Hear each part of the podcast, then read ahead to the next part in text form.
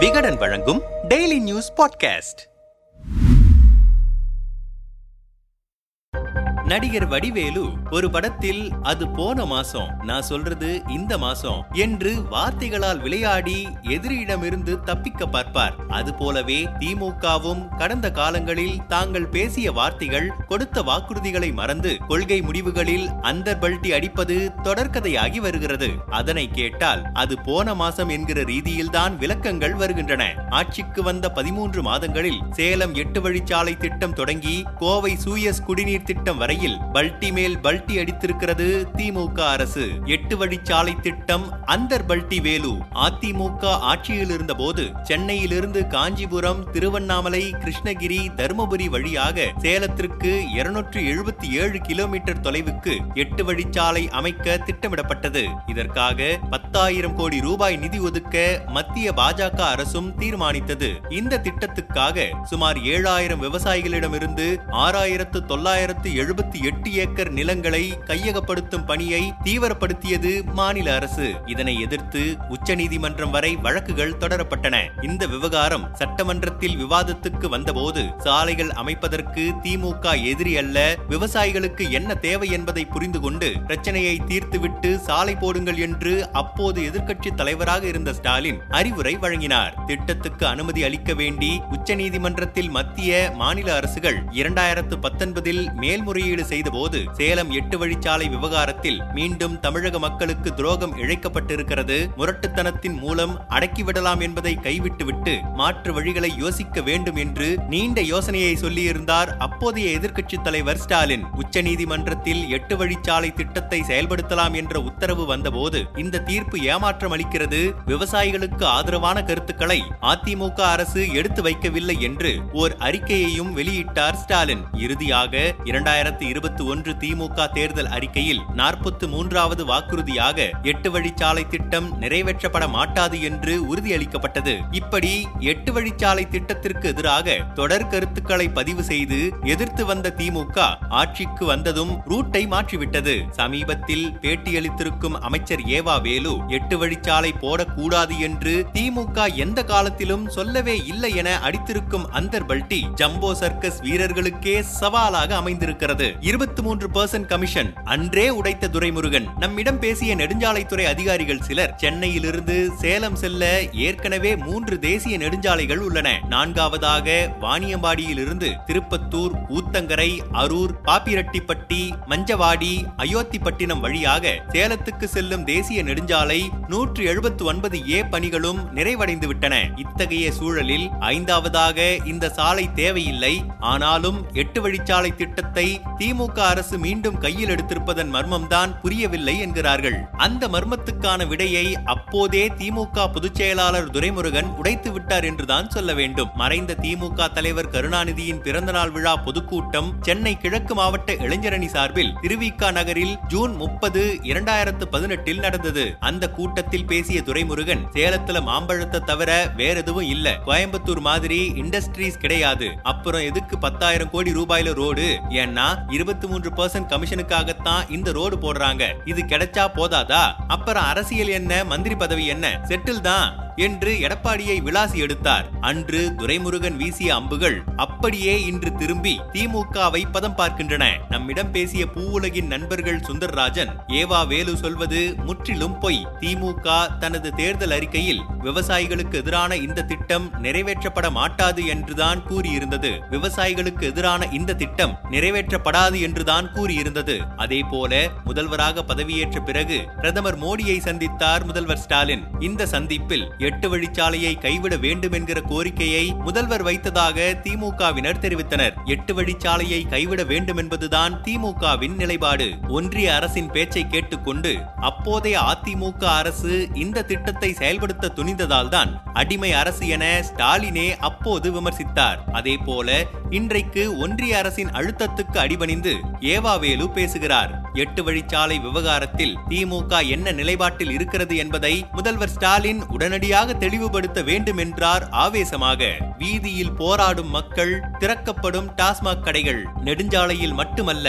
டாஸ்மாக்கிலும் திமுக பல்டி அடித்து வருகிறது. மே ஏழு இரண்டாயிரத்தி இருபதில் ஊரடங்கு காலத்திலும் மதுக்கடைகளை திறக்க அப்போதைய அதிமுக அரசு உத்தரவிட்டது. அதற்கு எதிர்ப்பு தெரிவித்து கருப்பு சட்டை அணிந்து கையில் அடித்தட்டு மக்களுக்கு ஐந்தாயிரம் கொடு ஊரடங்கு காலத்தில் மதுக்கடைகள் எதற்கு என்கிற பதாகைகள் ஏந்தியபடி தனது இல்லத்தின் வாசலில் ஆர்ப்பாட்டம் நடத்தினார் ஸ்டாலின். டாஸ்மாக் கடைகளுக்கு எதிராக இப்படி போராட்டங்களை நடத்திய திமுக இப்போது பல இடங்களில் மக்கள் போராட்டங்களையும் கடந்து கடைகளை திறந்து வருகிறது. திமுக ஆட்சிக்கு வந்த பிறகு நாற்பத்தி ஐந்து டாஸ்மாக் கடைகளை மூடியிருக்கிறோம். புதிதாக எந்த கடையையும் திறக்கவில்லை என்று விளக்கமளித்திருக்கிறார் மதுவிலக்கு மற்றும் ஆயத்தீர்வைத்துறை அமைச்சர் செந்தில் பாலாஜி. எண்ணிக்கை கணக்கை வைத்து அவர் லாஜிக் பேசுகிறார். ஆனால் மக்களின் விருப்பத்துக்கு எதிராக டாஸ்மாக் கடைகளை புது புது இடங்களுக்கு இடமாற்றிக் கொண்டு வருகிறார்கள் என்று ஆதங்கப்படுகிறார்கள் மக்கள். மார்ச் இரண்டாயிரத்து இருபத்தி இரண்டில் டாஸ்மாக் கடைகளை அமைக்க மக்கள் எதிர்ப்பு தெரிவித்ததால் அதை மாவட்ட ஆட்சியர்கள் கண்டிப்பாக பரிசீலிக்க வேண்டும். மக்களின் ஆட்சேபங்களை பரிசீலித்து தகுந்த உத்தரவுகளை பிறப்பிக்காமல் எந்த டாஸ்மாக் கடையையும் திறக்க அனுமதிக்க கூடாது என்கிற அரசாணை வெளியிடப்பட்டது. அதற்கு நேர்மாறாக நிகழ்வுகள் நடக்கின்றன. ராஜபாளையம் அம்பேத்கர் நகர் பகுதியில் மேல்நிலைப் பள்ளியின் அருகிலேயே டாஸ்மாக் கடை திறக்கப்பட்டதற்கு அந்த பகுதி மக்கள் எதிர்ப்பு தெரிவித்திருக்கிறார்கள். ஆகஸ்ட் இருபத்தி நான்காம் தேதி சுமார் ஐம்பது பெண்கள் டாஸ்மாக் கடையை முற்றுகையிட்டு போராட்டம் நடத்தினார்கள். சென்னை வேளச்சேரி புவனேஸ்வரி நகரில் ஐநூற்று இருபத்தி ஒன்று என்ற எண் கொண்ட கடை வேறு இடத்திலிருந்து அங்கு மாற்றியமைக்கப்பட்டிருக்கிறது. அதற்கு எதிர்ப்பு தெரிவித்து புவனேஸ்வரி நகர் மக்கள் மாவட்ட ஆட்சியரிடமும் கலால் ஆணையரிடமும் மனு அளித்த பிறகும் கூட கடை திறக்கப்பட்டிருக்கிறது. நம்மிடம் பேசிய புவனேஸ்வரி நகர் குடியிருப்பு சங்க தலைவர் சேகர் இந்த குடியிருப்பு பகுதியில் சுமார் ஆயிரத்து முன்னூறுக்கும் மேற்பட்ட குடும்பத்தினர் வசிக்கிறோம். இங்கே டாஸ்மாக் கடை இருப்பதால் இரவு நேரங்களில் பெண்கள் குழந்தைகள் நடமாடுவதே சிரமமாகி விடுகிறது. புதிய அரசாணையை மையமாக வைத்து மாவட்ட ஆட்சியரிடம் புகார் அளித்தோம். ஆனால் எதிர்ப்பையும் மீறி கடையை திறந்திருக்கிறார்கள். அப்புறம் எதற்கு அந்த அரசாணையை போட்டார்கள் என தெரியவில்லை. நாங்கள் பயந்தது போல தினந்தோறும் குடிகாரர்களின் ஆட்டம் தாங்க முடியவில்லை என்றார். மின்கட்டணம் முதல் சூயஸ் திட்டம் வரை பல்டி மேல் பல்டி. இரண்டாயிரத்து பதினெட்டாம் ஆண்டு புதிய மின் இணைப்பு மீட்டர் பாக்ஸ் இடமாற்றம் ஆகியவற்றுக்கு கட்டணங்கள் உயர்த்தப்பட்டன. அதற்கு திமுக கடும் கண்டனம் தெரிவித்தது.